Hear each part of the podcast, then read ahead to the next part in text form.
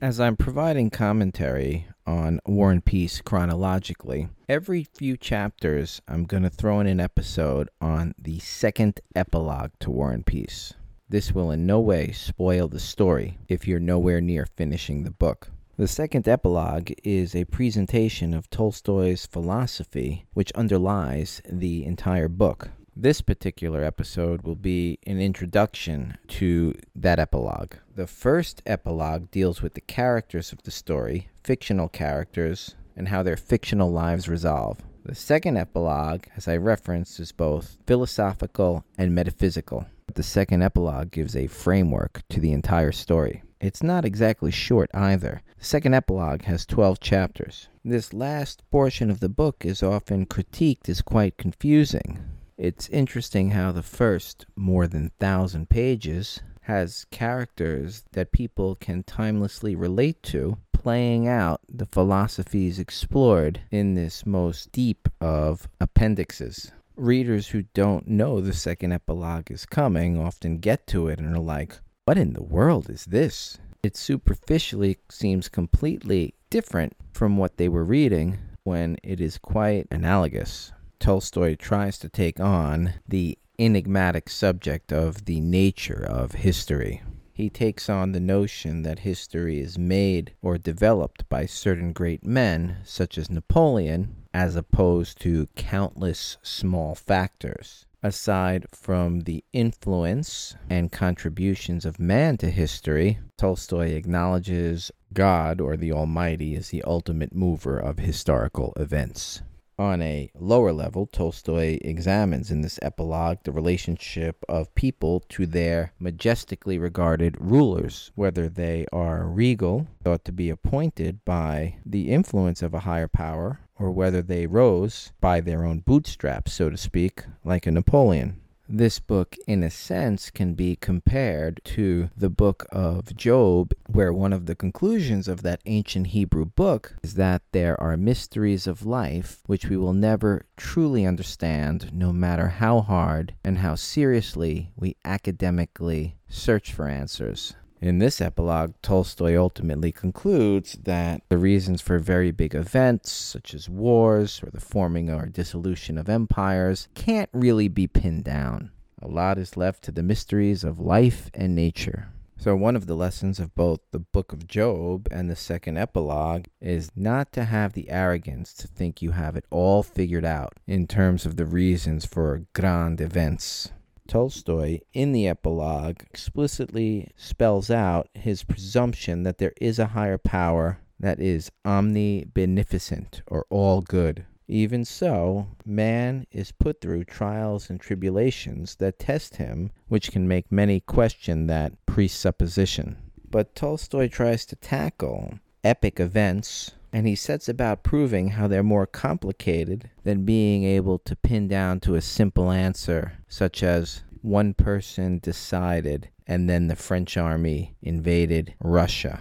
Tolstoy understands that man will always do his best to reason, but it will be a challenge to figure out why war comes to us at intervals and peace comes to us at intervals. Perhaps it has something to do with the Jungian concept of the duality of man, the inner battle of light and darkness, and the separate hemispheres of the brain. Think about the title of the book for just a second, and if it was the author's intention to demonstrate something like how war and peace, two diametrically opposed opposites, could exist in the world we all can see and also the world within us simultaneously. There's both war and peace as a part of our makeup.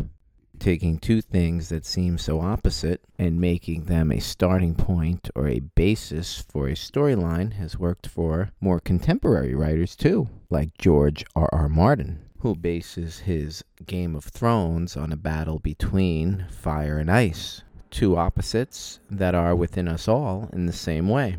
I want to get back to briefly Tolstoy spelling out explicitly his belief in a higher power that is all good. The words Tolstoy uses in his epilogue are Man is the creation of an all powerful, all good, and all seeing God. This is the belief, I would contend, that drove the entire novel. In laying out this belief, Tolstoy is advising to try to find answers not by looking to man and his pattern of irrationality, but to what transcends man.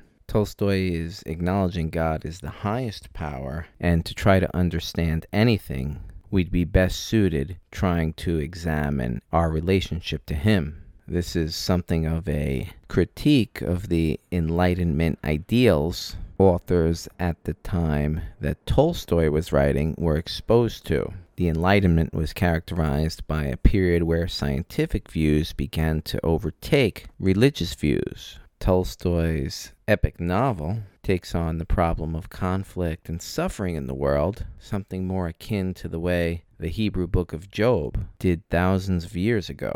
Whereas Job found that God is the ultimate cause for all the lessons to be learnt relating to life's mysteries, something in Tolstoy's understanding of Christianity led him to the same conclusion. It was Tolstoy's searching for meaning in these grand events involving Napoleon's invasion with his Grande Armée against the forces of what became a united Russian Empire that led Tolstoy to conclude you better not search for answers from looking at the motivations and habits and conduct of men and their leaders, but you're better off looking to God to at least get a tinge of the truth, as the journey when you look to God will be more ennobling.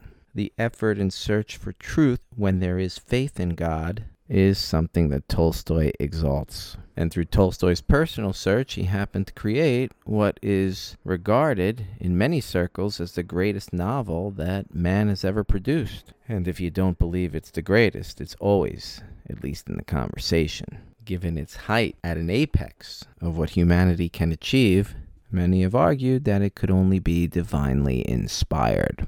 Tolstoy even references that in his age there has been a focus on theology that has been lost. He regrets this loss. He argues that no matter how hard man tries, they're not going to be able to pinpoint the reasons why decisions led to the Napoleonic Wars, or which led to the riots during the French Revolution, or which led the kings to make decisions which led to general discontent, which led to the revolution. These are so varied and indeterminate that those who seek understanding are better off looking within to something that they could wrap their minds around. The struggle or battle within each of us. Look at the individual choices one makes and why, in consideration of the free will that God granted. These stand as symbols for the great conflicts of the ages that people find themselves in. Tolstoy is arguing we're all connected in some degree,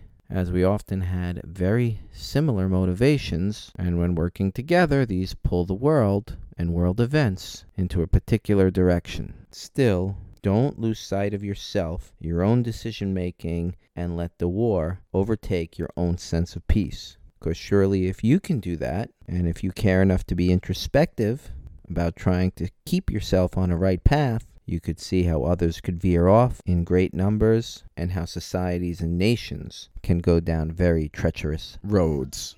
Ultimately, man and his decisions, which he is free to make by the grace of God, are the explanations for man made calamities. One of the great paradoxes is that even with free will and everybody making their own decisions, it ultimately leads to the playing out of God's will which good luck trying to break down or understand, but which such thinkers like Tolstoy regard as all wise and all good. It is messy and complicated to sort out, and Tolstoy even takes on the concept of freedom in terms of free will, going into how it isn't what we think it is. What do we mean by freedom? Don't all of us have our freedom limited by circumstances? Do we want to be free to do something or free from something, like tyranny or abject poverty? When we have a family and traditional responsibilities, that automatically limits one's freedom in a sense. These are mysteries of the ages that Tolstoy will explore throughout the 12 chapters of his second epilogue. Tolstoy takes on unanswerable questions And I would posit that the exposition of his piece is modeled on the book of the Bible I referenced before, the book of Job, which has 40 chapters of poetry. It's an attempt to deal with mysteries that can never truly be solved, but will still ennoble the seeker. In addition to Job, which deals with the issue of undeserved suffering, Tolstoy's book was also likely influenced by the book of Kohelet or Ecclesiastes. During Tolstoy's fictional yet very poignant depiction of the historical Battle of Austerlitz, we have one of the main characters, Prince Andrei Bolkonsky, experiencing the nature of war. He looks in front of him, to the back, to each side, and there is chaos and destruction reigning around him. Men running this way and that way through the dust and the smoke, death being distributed on a grand scale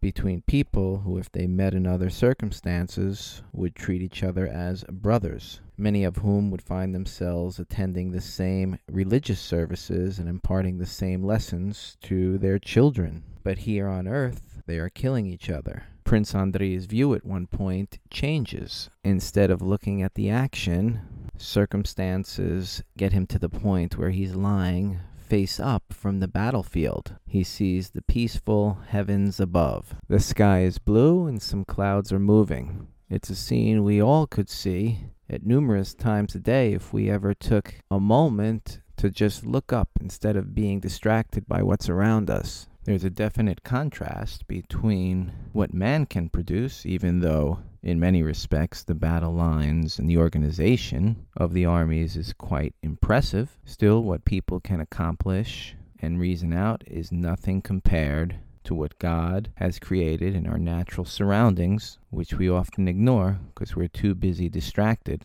by one another. Tolstoy, through Prince Andrei, puts it like this as the character looks up, away from the turmoil, and into the infinite. It's all vanity. It's all an illusion, except for that infinite sky. It's one of the most famous quotations in the book, and it's very rich if you appreciate it in context after all the build-up, namely the slow effort to get Prince Andrei to that battlefield and make you care about the war and the people involved. Ecclesiastes chapter 1 reads, from which this quotation was obviously drawn, Vanity of vanities, said the preacher. All is vanity. And it goes on to verses that, even if you don't read the Bible, you have probably heard in some form. One generation passeth, and another generation cometh, but the earth abideth forever. The sun also riseth, and the sun goeth down. This subset of verses has been the source of so much of our great art. This pivotal passage in War and Peace, the Hemingway novel, Sun Also Ariseth, and countless songs, including the Byrds classic, Turn, Turn, Turn. So, now to come in the following 12 episodes is an experiment. Each episode will take on one of the 12 chapters of the epilogue, with the goal being each amounting to about 10 minutes apiece. Sorry for this lengthy introduction but with the grand questions that Tolstoy takes on, as if he's doing his own commentary on the wisdom books of the Bible, I could see the discussions getting longer than the goal, and the ultimate result will be that there are some mysteries in this world which will remain so, but through exploring them, we may at least understand a little better how to define and deal with the mystery itself. Or, in more simple terms, second epilogue should provide some insight into why the conflict of the previous 12 to 1400 pages has proven so timeless.